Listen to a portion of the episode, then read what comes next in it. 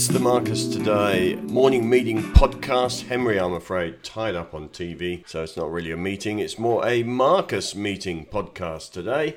General advice only. Do not confuse it with personal advice suited to your personal financial circumstances. I've got a bit of the Jackie O's today. Long COVID, I think you call it. Just hanging around. Been hanging around for weeks now. We soldier on. You probably saw overnight a reasonably good day on Wall Street, up 56 points. At one point, though, it had been up 450 points. PPI numbers came in a bit like the CPI numbers, came in a little bit below expectations expectations, up 8% year on year, forecast rate 8.3. So, very similar sort of result to the CPI number. Month on month number was supposed to be plus 0.4, so it was plus 0.2. So, that was all good. And the NASDAQ having a good bounce up 1.45%.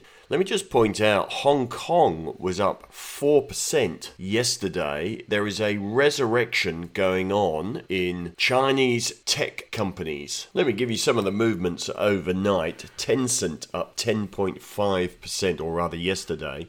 Alibaba up 11.05%, Baidu up 9.3%, and a bunch of others, JD up 8.3%. Chinese tech stocks have gone risk on.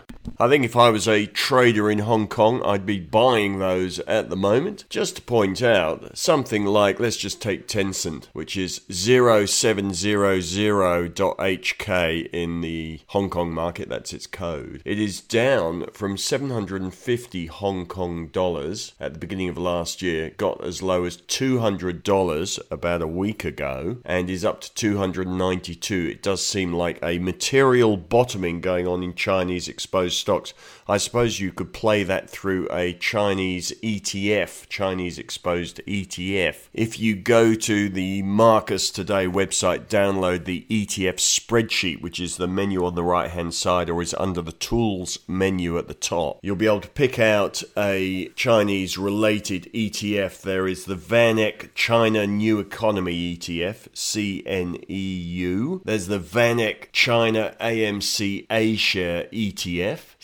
CETF is the code. And then, then there's the iShares FTSE China Large Cap ETF, IZZ, or you could buy the shares directly. And I'll come to why that is happening in a moment. And it's not to do with Albanese having a chat with Xi Jinping, although there is an article on Livewire today from Henry highlighting the stocks that should benefit from any sort of easing of the relationship between Australia and China. Have a look at that on Livewire. But moving on, our market was doing okay this morning. Futures were down 12, but we're down 31. This is not a big macro driver, but you might have heard Russian missiles hitting Poland. I think they made a mistake. They fired something like 90 missiles at Ukraine, 70 of which were intercepted by anti missile systems, and one of them hit Poland and killed a couple of people. As I say, not sure that's going to amount to a major market moving issue, but it did seem to take the momentum out of our market this morning. It's a bit of a floppy day, although some of the things we're watching were going the right way overnight. The US dollar index down 0.24%. That's quite a big move again. So that's going in the right direction. I'll come to this again in a minute. And the 10 year bond yield in the US down about 10 basis points. So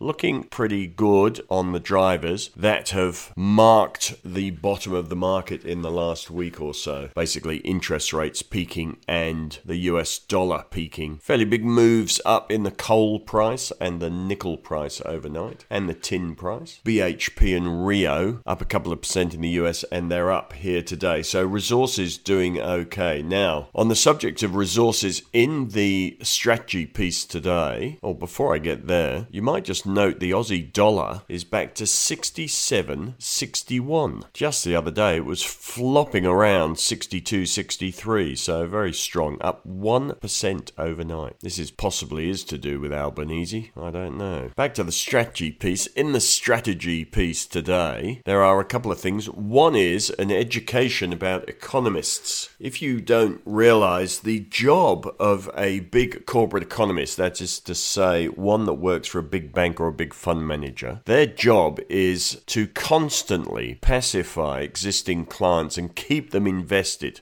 And they do that by telling them that everything's okay, it's all perfectly safe, and even when the market crashes, they are the masters of it'll be alright in the long term, and you cannot time the market. When you work for a big fund manager, you simply can't, which includes the banks, you simply can't ever say sell, not if you work for a big product selling institution. Anyway, read about that in the strategy piece, a little bit of education. But the reason to have got distracted by that is because Shane Oliver, who writes a weekly missive called Oliver's Insights. Now, Shane Oliver, I'll tell you, is a fabulous economist, I think, because he writes to the AMP audience, which is a retail audience, which is the same audience as you. You don't have to be an economist to understand him. He tries to put it in our terms. And what he does every week is collect all the macro stuff, which I would do if I was an economist, but I don't have time to do, and I'm not an economist.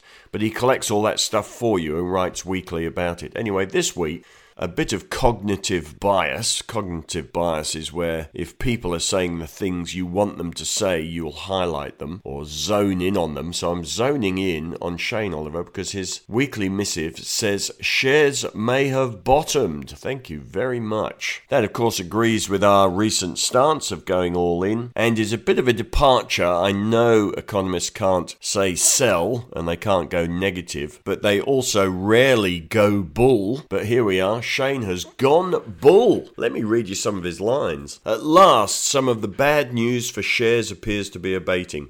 There is a rising chance we have seen the low in shares. We remain optimistic on the 12 month horizon. We may have seen the low in share markets. The next 12 months will be positive for shares increasing evidence of a peak in US inflation, increasing evidence that central bankers are slowing the rate hikes, increasing evidence that China is moving to do more to support its economy. I'll come to that in a minute. We are entering the seasonally positive time of the year for shares, October to the middle of next year, that is. Post US midterm elections, the equity markets tend to be strong as uncertainty reduces. We have seen two bear market rallies that were short lived in March And August, but this time there's more fundamental improvement. US dollar and bond yields are showing signs of rolling over, and he describes those as key aspects of the bear market. He says there are a few risks, but thank you, Shane, for talking our book so he's written my strategy piece today. I don't need to repeat it. We are fully invested, remain so. Uh, triggers for us were the peak in bond yields and the peak in the US dollar. I would just couch our recent buying with one caveat that whilst we hope this is the big pivot point in the market, let's just play it as a post CPI relief rally. And if it turns into a significant market pivot point, so be it. Now, the other thing I have done today in the strategy piece is I'm going to add resources to the strategy portfolio today. I'll add a few to the ideas portfolio as well. I'm so flat chat, I have not had time to write that up today.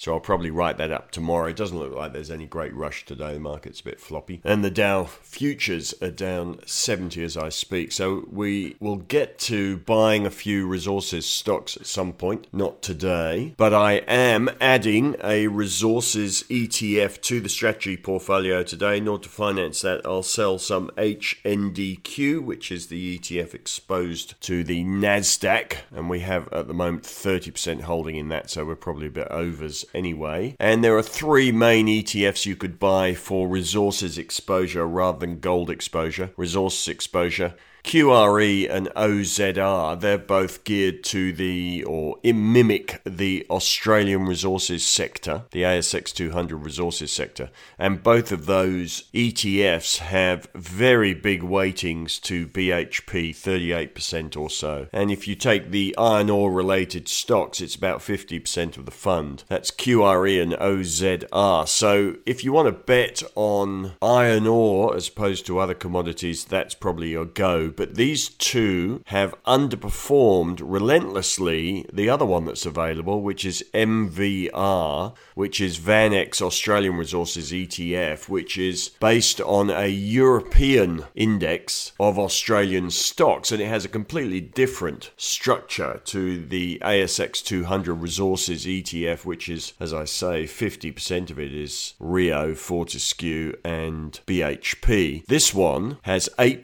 BHP BHP, 7% Rio, and much bigger exposures, or not so much bigger exposures, but a long tail of exposures to other stocks, which includes stocks like mineral resources, Pilbara Minerals, about 5% each, and a lot of other metal stocks in ones and twos and threes as far as percentage holdings are concerned. But the main point is it's only 8% BHP instead of 38. So this is a bet on resources prices or commodities or metals prices in particular, rather than necessarily the iron ore price. So I'm going to choose that one. You could choose both, or you could just go and buy the underlying stocks because, as Henry and I have discussed a few times recently, the resources sector, because lithium has been flying so hard and those stocks have become bigger, and because the energy sector has outstripped the rest of the market thanks to the Ukraine war, we've ended up with not a resources sector, but a sector with a whole bunch of subsectors which do quite different things, including iron ore exposures, metals exposures exposures, electric vehicle exposures, energy exposures, and gold exposures. So take your pick. So I'd prefer rather than just take a bet on iron ore, you can do that through Fortescue Metals or BHP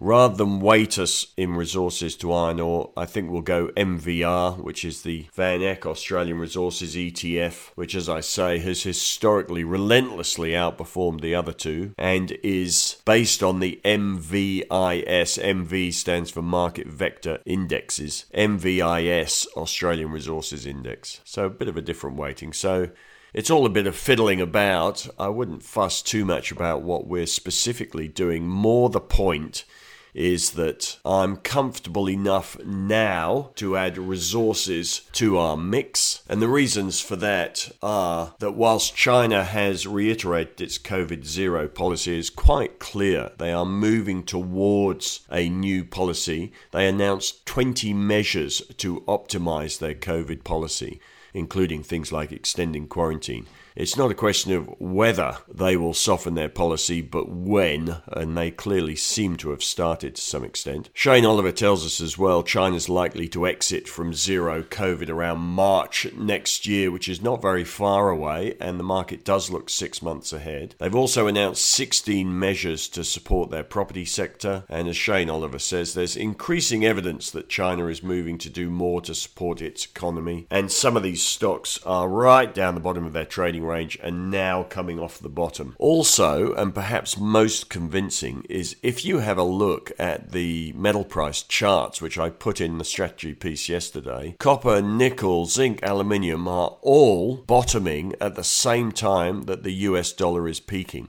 The US dollar makes commodities more expensive, particularly metals and particularly gold, and as it tops out, metal prices are and the gold price are bottoming out. So that's really why we probably need to get some metal price exposure and, in the longer term, some exposure to iron ore if China are going to come to the party a little bit. So that's the message today, deciding it's about time we started inching back into resources. I might also point out that whilst most of the banks have gone ex dividend, Westpac's the last one to go ex dividend out of the current results season, and they go ex dividend tomorrow morning. Today's your last day to buy them. After that, income investors will be looking for other income stocks, and apart from the CBA with results in February, of course, you have BHP and Rio and Fortescue, which have all become income stocks for the moment. And if you can also catch a rise in the share price as well as metal prices bottom and hopefully the iron ore prices bottom, then all power to you. Right, a few stories around today, just quickly. Aristocrat Leisure, we've written a buy, hold, sell. It's been down about 5% on the back of results today. Have a look at our buy, hold, sell. We basically think it's a long term growth stock, quality stock. The sell off looks overdone. Noticeably, it bounced down today and very quickly found buyers. It is in general uptrend. We'll see what the brokers make of it tomorrow, but not fussed by the results. And if anything, seeing it as a buying opportunity. The average broker target price before this share price fall is 11% above the current share price. Tomorrow